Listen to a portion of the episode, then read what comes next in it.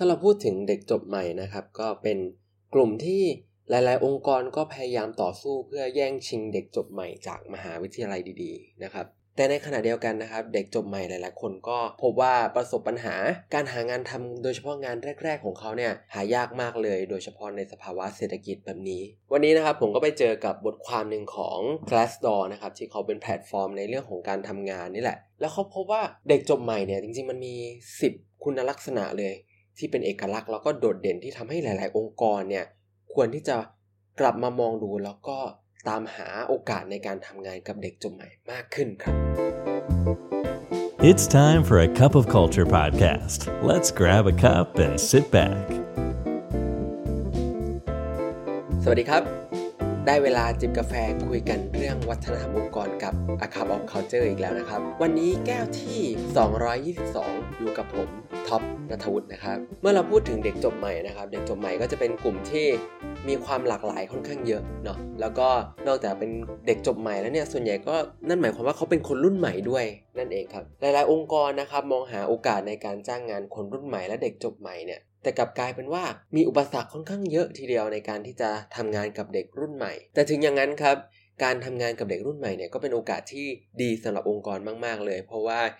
พวกเขามีคุณสมบัติที่แตกต่างแล้วก็หลากหลายที่ทำให้องค์กรเนี่ยสามารถ ก้าวไปข้างหน้าได้อย่างดีเลย โดยเฉพาะในยุคของโลกดิจิตอลเหล่านี้นะครับเราเห็นหลาย ๆ องค์กรนะครับ อย่างเช่นองค์กรชั้นนำพวก Apple Google อะไรครับที่พยายามทำงานกับเด็กรุ่นใหม่ และดึง talent ใหม่ ๆ เข้ามาในองค์กร แต่ในขณะเดียวกันครับเราก็เห็นหลาย ๆ องค์กรที่ประสบปัญหามาอย่างมากเลยในการทำงานกับเด็กรุ่นใหม่ การดอเขาก็เลยสรุปมาเป็น 10 หัวข้อครับว่า อะไรที่องค์กรใหญ่ ๆ ที่องค์กรที่มีอินโนเวชันเยอะๆเนี่ยเห็นในตัวเด็กรุ่นใหม่ ที่ทำให้เขายอมรับแล้วก็จัดการกับปัญหาจุกจิกเล็กๆน้อยๆที่เกิดจากการทำงานกับเด็กจบใหม่ครับอย่างแรกเลยครับมันเป็นเพราะว่าเด็กจบใหม่เนี่ยชอบการเรียนรู้และการพัฒนาตัวเอง ด้วยความที่เป็นนักศึกษาจบใหม่ครับเขายังไม่คุ้นชินกับทั้งเนื้องาน แล้วก็ยังไม่คุ้นชินกับโลกของการทำงาน พวกเขาจึงพยายามทำทุกอย่างอย่างเต็มที่ไว้ก่อนครับ และด้วยแนวโน้มของเศรษฐกิจครับมันมีงานวิจัยที่คนพบว่า Gen Z เนี่ย จะเป็นรุ่นแรกเลยที่รายได้เฉลี่ยเนี่ยน้อยกว่า Gen Y หรือพ่อแม่ของพวกเขา นั่นยิ่งทำให้คนรุ่นใหม่เนี่ยมีความพยายามที่จะพิสูจน์ตัวเองในการเรียนรู้และการพัฒนาตัวเองมากขึ้นเรื่อยๆ และเหตุผลสุดท้ายคือการที่พวกเขาเนี่ยเรียนจบได้ไม่นานครับ พวกเขายังชินกับการเรียนรู้อยู่ แล้วก็การพัฒนาตัวเองอยู่ อย่างที่2ครับก็คือเด็กจบใหม่เนี่ยยอมรับเงินเดือนที่น้อยกว่าได้ เหตุผลหลักๆครับคือพวกเขาให้ความสำคัญกับการสร้างประสบการณ์ และการฝึกอบรมมากกว่าเงินเดือน โดยเฉพาะในช่วงปีแรก ๆ ของการทำงานนะครับแต่แน่นอนนะครับเงินเดือนที่น้อยลงของนักศึกษาจบใหม่เนี่ยไม่ได้แปลว่าพวกเขาเป็นแรงงานราคาถูก แต่มันหมายความว่าคนเหล่านี้ครับรู้ตัวว่าพวกเขายังขาดประสบการณ์ พวกเขาก็เลยยังไม่คาดหวังเงินเดือนสูงๆตั้งแต่เริ่มต้น แต่มันก็ต้องอยู่ในระดับที่ competitive กับองค์กรอื่น ๆ ซึ่งการที่เงินเดือนจะสูงกว่านี้มากๆเนี่ยมันก็น่าดึงดูดครับแต่ว่ามันไม่ใช่ ปัจจัยสำคัญในการพิจารณางานแรกของเด็กจบใหม่แหละ เพราะมันไม่ได้มีความหมายอะไรกับพวกเขาเทียบกับการเรียนรู้ที่เขาคาดหวังจากเนื้อหาการทำงาน อย่างที่ 3 ครับ เด็กจบใหม่เนี่ยมองอะไรแตกต่างกันไปโดยสิ้นเชิงเลย คนรุ่นใหม่เนี่ยครับเขามักจะมีมุมมองที่ต่างออกไปเกี่ยวกับเรื่องของทั้งการใช้ชีวิต มันทำให้เขาสามารถที่จะให้ไอเดียแปลกๆใหม่ๆ กับองค์กรในแบบที่คนเก่าๆเนี่ยไม่สามารถที่จะคิดถึงเรื่องพวกนี้ได้เลย นั่นยังไม่รวมไปถึงคุณสมบัติที่ว่าพวกเขาเนี่ยเป็นกลุ่มที่นำเทรนด์ แน่นอน แล้วก็เข้าใจกระแสความเปลี่ยนแปลงต่างๆ ได้ตลอดเวลาเลย นั่นจะช่วยเพิ่มความสดใหม่ครับแล้วก็มุมมองที่น่าสนใจให้กับองค์กรได้อีกมากเลยครับ แล้วก็รวมถึงความหลากหลายในองค์กรด้วย อย่างที่4ครับคนจบใหม่เนี่ยพร้อมที่จะปรับตัวมากๆ ด้วยความว่าที่นี่เนี่ยเป็นที่ทำงานที่แรกของพวกเขา พวกเขาก็ยิ่งอยากสร้างความประทับใจให้กับองค์กรครับแต่ไม่ได้หมายความว่าพวกเขาพร้อมจะทำงานหนักตลอดเวลานะครับ แต่เป็นการที่พวกเขาจะพร้อมเปิดรับเมื่อต้องการทำงานหนัก แล้วก็พร้อมที่จะเข้าหาโอกาสใหม่ ๆ มากกว่า รวมไปถึงการพยายามช่วยเหลือเพื่อนร่วมงาน แล้วก็องค์กรในทุกๆ วิถีทางที่เขาทำได้เลย ที่สำคัญก็คือด้วยความที่สนาของคนรุ่นใหม่เนี่ยยังไม่มีครอบครัวต้องดูแลครับ นั่นทำให้พวกเขาเนี่ยสามารถที่จะยืดหยุ่นให้กับงานที่ต้องใช้พลังงานมากๆ ต้องใช้เวลาที่มันล่วงเลยไป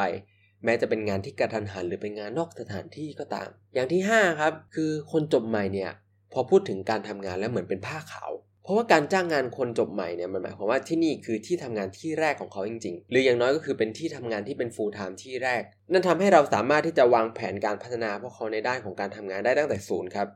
โดยเฉพาะในด้านของวัฒนธรรมองค์กรและวิธีการแก้ปัญหาในรูปแบบของที่เป็นตัวเองขององค์กร ซึ่งแน่นอนว่ามันง่ายกว่าการพยายามแก้พฤติกรรมที่ติดตัวมาจากที่ทำงานเก่าๆครับ6ครับก็คือคนจบใหม่เนี่ยชอบตั้งคำถาม คนที่จบใหม่มักจะเป็นเต็มไปด้วยความสงสัยใคร่รู้ เต็มไปด้วยความถาม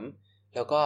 ด้วยประสบการณ์ในมหาวิทยาลัยเนี่ยยังสดๆร้อนๆอยู่ในหัวเลย เขาก็ยังชินกับการตั้งคำถามว่าทำไมสิ่งนี้ต้องเป็นอย่างนั้นทำไมต้องทำแบบนี้ในวิธีนี้ มีวิธีอื่นอีกไหมที่จะแก้ปัญหาเหล่านี้ได้ สิ่งเหล่านี้ครับทำให้องค์กรเนี่ยได้มีโอกาสในการกลับไปตั้งคำถามกับสิ่งที่เป็นอยู่แล้ว หรือวิธีการเดิมๆที่อาจจะทำจนเคยชินไป และมันอาจจะนำมาซึ่งวิธีการทำงานใหม่ ๆ ที่ดีกว่าเดิมครับ ข้อ 7 มันอาจจะเฉพาะเจาะจงหน่อยนะครับ แต่มันคือการที่คนจบใหม่เนี่ยเขารู้จักลูกค้า โดยเฉพาะกับองค์กรที่เจาะตลาดที่กลุ่มลูกค้าเป็นกลุ่มคนรุ่นใหม่ครับ เช่นนักศึกษาหรือคนที่เพิ่งจบมาใหม่เนี่ยการจ้างงานคนจบใหม่เข้ามาเนี่ยมันแปลว่าพวกเขาเนี่ยเข้าใจตลาดนี้ดีครับ เพราะว่าพวกเขาเองนี่แหละก็คือลูกค้า หรือไม่ก็ผ่านมาไม่นานพวกเขาสามารถที่จะช่วยให้องค์กรเนี่ยดูดีขึ้นในสายตาของเพื่อนๆของพวกเขา หรือไม่ก็รุ่นน้องของพวกเขา นั่นทำให้องค์กรได้ข้อมูลเชิงลึกที่น่าสนใจจากลูกค้ากลุ่มนี้ครับ8นะครับก็คือว่าคนจบใหม่เนี่ยถนัดเทคโนโลยีหนึ่งในคุณสมบัติเลยที่ทำให้คนรุ่นใหม่โดยรวมแตกต่างจากรุ่นอื่นๆเลยก็คือพวกเขาเนี่ย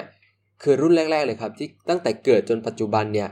มีเทคโนโลยีเข้ามามีส่วนร่วมในชีวิตประจำวันเสมอ เรียกได้ว่าเป็น digital native นะครับนั่นทำให้พวกเขาเนี่ยถนัด แล้วก็สบายใจที่จะปรับตัวกับเทคโนโลยีใหม่ๆ ได้ตลอดเวลาเลย 9 คือคนจบใหม่เขาทำงานหลาย ๆ อย่างพร้อมกันได้ ด้วยความที่พวกเขาโตมากับโซเชียลมีเดียครับ แล้วก็หลาย ๆ คนก็คือใช้หลาย ๆ โซเชียลมีเดียพร้อมกันไปด้วย เช่นทั้ง Facebook Twitter Instagram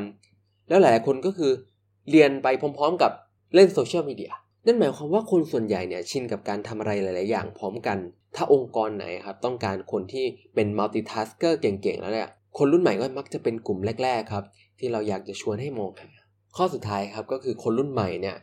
เดี๋ยวนี้เขามีโปรไฟล์ที่น่าสนใจขึ้นเยอะครับ เพราะว่าเรารู้กันว่าใบปริญญาอย่างเดียวเนี่ยมันไม่เพียงพอสำหรับโลกธุรกิจแล้วใช่ไหมครับ และจริง ๆ ก็คือคนรุ่นใหม่หลายคนก็เริ่มรู้ตัวกับเรื่องนี้แหละนั่นทำให้พวกเขาครับพยายามสรรหากิจกรรมนอกห้องเรียน แล้วก็งานเสริมต่างๆเนี่ยเพื่อสร้าง portfolio สร้างโปรไฟล์ตัวเองให้มันน่าสนใจครับให้พวกเขาสามารถโดดเด่นได้ในโลกยุคปัจจุบัน นั่นทำให้การเปิดรับคนจบใหม่ครับ บริษัทอาจจะมีโอกาสได้เจอกับคนที่มีประวัติในแบบที่น่าสนใจ ในแบบที่เราอาจจะคาดไม่ถึงเลยก็ได้ครับ นั่นก็เป็น10เหตุผลครับ ว่าทำไมหลาย ๆ องค์กรที่เป็นองค์กรชั้นนำเนี่ยเลือกที่จะลงทุนกับเด็กจบใหม่ทั้งๆที่มีปัญหาจุกจิก อย่างเช่นเรื่องของขาดประสบการณ์ต้องสอนงานเยอะต้องลงทุนกับ L&D กับคนรุ่นใหม่ค่อนข้างเยอะ แล้วก็บางทีเขาอาจจะยังทำงานไม่เป็น อาจจะยัง มีอะไรที่ต้องดูแลเยอะครับ แต่ด้วยสิบเหตุผลนี้ครับ มันทำให้เราอาจจะเห็นความคุ้มค่าของการจ้างงานคนที่จบใหม่เพิ่มมากขึ้นก็ได้ เพราะสุดท้ายนี้อย่าลืมนะครับว่าไม่ว่าจะตั้งใจหรือไม่ก็ตามเนี่ย วัฒนธรรมองค์กรก็จะเกิดขึ้นอยู่ดีทำไมเราไม่มาตั้งใจสร้างวัฒนธรรมองค์กรในแบบที่เราอยากให้เป็นกันล่ะครับสำหรับวันนี้กาแฟหมดแก้วแล้วนะครับ แล้วพบกันใหม่ในครั้งหน้า สวัสดีครับ And that's today's Cup of Culture. See you again next time.